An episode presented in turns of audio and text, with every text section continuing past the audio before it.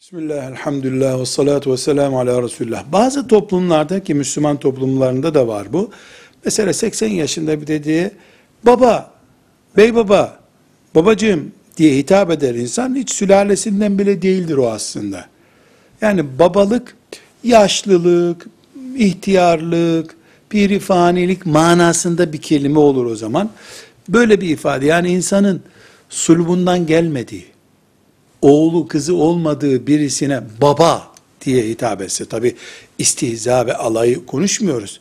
Yaşlılık anlamında, hürmet anlamında bey baba, babacığım dese bu herhangi bir şekilde nesep iddiası değildir. Ee, bu, bu caizdir.